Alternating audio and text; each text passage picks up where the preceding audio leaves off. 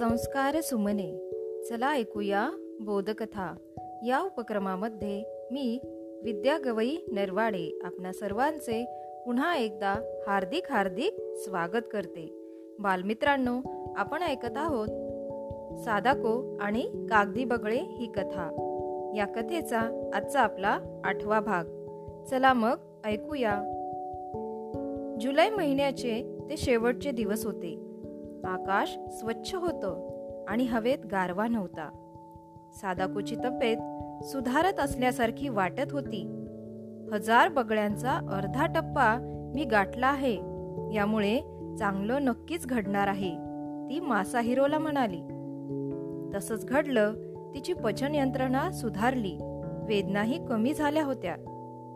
तिची प्रगती बघून डॉक्टर नुमतांना आनंद झाला. ते म्हणाले तू घरी जाऊन परत येऊ शकतेस. त्या रात्री साधको खूप उत्साहित होती. त्यामुळे ती पुरेशी झोपूही शकली नाही. जादूचा प्रभाव आणखी टिकावा म्हणून ती अधिकाधिक बगळे बनवू लागली. सहाशे एकवीस सहाशे बावीस. ओ बॉन हा सण जवळ आला होता. तो सर्वात महत्त्वाचा सण समजला जाई. त्यामुळे या दिवशी घरी कुटुंबासोबत सगळ्यांसोबत राहता येईल या कल्पनेनं सादाकोला खूप आनंद झाला. सासाकी आणि मिसून घर स्वच्छ केलं. ते अगदी चमकू लागलं. ताज्या फुलांनी टेबल सजलं. सादाकोचा सोनेरी बगळा आणि कोकेशी बाहुली शेजारी मांडली होती. रुचकर पक्वानांचा सुगंध घरभर तरंगत होता. कित्येक दिवस मित्र आणि नातेवाईकांची सादाकुला भेटण्यासाठी रीग लागली. आठवड्याच्या शेवटी सर्वांशी बोलून सादाको थकली. तिचा थकवा वाढू लागला. अंथरुणावर बसून येणाऱ्यांकडं ती फक्त बघत राहायची. सादाको खूपच समजदार आहे. उबा आजीचा उबा आजी आज जर असती तर सादाकोचं वागणं बघून तिला नक्की आनंद झाला असता. आपल्या नातीतला हा बदल तिला खूप लक्षणीय वाटला असता असं सासाकी म्हणाले. कशावरून म्हणता तुम्ही असं? आपल्याला आपली नेहमीची सादाको हवी आहे. त्यांनी हळूवार डोळे टिपले आणि स्वयंपाकघरात निघून गेल्या.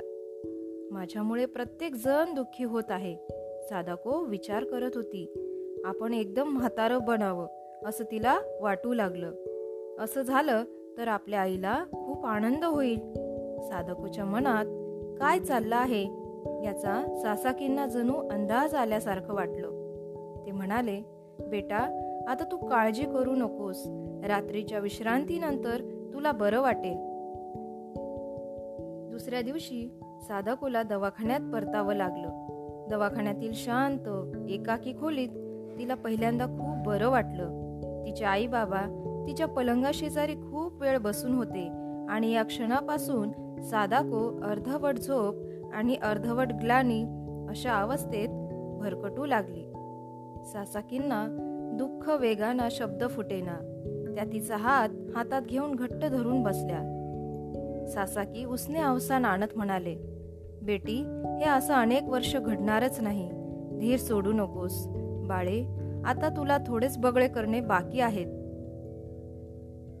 यासुनागा नर्सने सादाकोला औषध दिले. यामुळे तिला झोप येऊ लागली. गुंगी येण्यापूर्वी सादाको सोनेरी बगड्याजवळ पोहोचली. मी नक्की बरी होणार सोनेरी बगड्याला स्पर्श करत ती म्हणाली.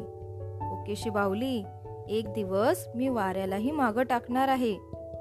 यानंतर डॉक्टर नुमता दररोज तिला दुसऱ्याचे रक्त देऊ लागले. इंजेक्शनही देऊ लागले. मला माहीत आहे यामुळे इजा होते पण आपल्याला प्रयत्न करत राहावं लागणार आहे ते म्हणाले. सादाकोने समजल्यासारखी मान हलवली. रक्त बदलणे इंजेक्शन देणे यामुळे होणाऱ्या वेदनांबद्दल तिने कधीच तक्रार केली नाही. वेदनेचा कल्लोळ आत खोलवर वाढतच होता. मरणाची भीतीही होतीच पण तिचा लढा चालू होता. आजार आणि वेदनेशी जणू ती झुंजत होती. आणि सोनेरी बगळा तिला आंतरिक बळ देत होता.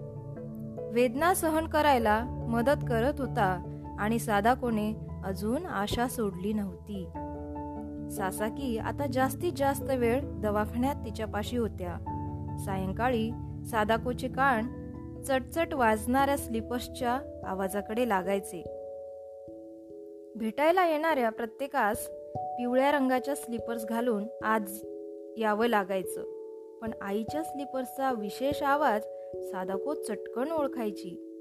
आईच्या चेहऱ्यावरच्या वेदना बघून तिच्या हृदयात कळ यायची. मॅपल झाडाची पाने सोनेरी तपकिरी रंगाची दिसू लागली. इझी तिला भेटायला आली. तिच्या हातात सोनेरी कागद गुंडाळलेला एक बॉक्स होता. त्यावर लाल रंगाची रिबीन बांधलेली होती. साधाकोने हळुवारपणे तो बॉक्स उघडला. आत चेरी फुलांची नक्षी असलेला रेशमी किमानो होता. तिच्या आईला नेहमी वाटायचं असा किमानो सादाकोसाठी घ्यावा.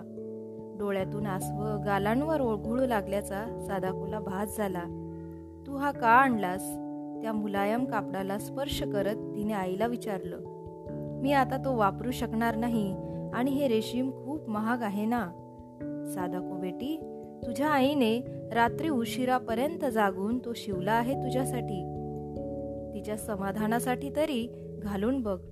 खूप कष्टानं ती अंथरुणावर उठून बसली. उठून उभं राहताना तिच्या शक्तीच राहिली नव्हती. सासाकींनी तिच्या अंगावर किमानो चढवला बंद बांधले. सादाकोला आनंद झाला कारण तिचे काडीसारखे वाकडे झालेले पाय झाकले गेले होते. हेलकावे खात दोन चार पावलं ती खोलीत चालली. खिडकी शेजारच्या खुर्चीवर टेकली. किमानो घातलेल्या राजकन्येसारखी ती दिसत आहे असं प्रत्येक जण म्हणत होता. याच क्षणी चिजुको आत आली. डॉक्टर नुमतांनी थोडा वेळ भेटण्यासाठी परवानगी दिली होती. साधा कोकडे ती आश्चर्याने बघू लागली.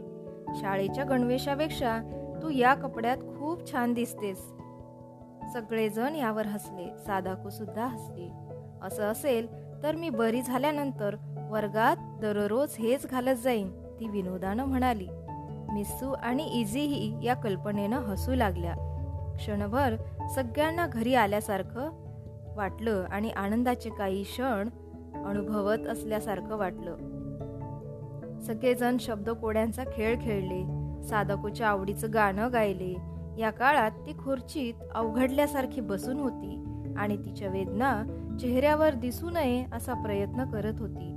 पण त्या वेदना अमोल होत्या. जेव्हा तिच्या आईबाबांनी तिचा निरोप घेतला तेव्हा त्यांच्या चेहऱ्यावर मात्र आनंदाची छटा दिसत होती. झोपण्यापूर्वी साधा कोणे कागदी बगळे करण्याचा प्रयत्न केला परंतु एकच बगळा ती आज करू शकली. आणि तो तिने बनवलेला शेवटचाच बगळा होता. बालमित्रांनो या ठिकाणी आपण थांबूया. उद्या भेटू. पुढील भागामध्ये तोपर्यंत घरी रहा सुरक्षित रहा आणि मास्क वापरा. धन्यवाद.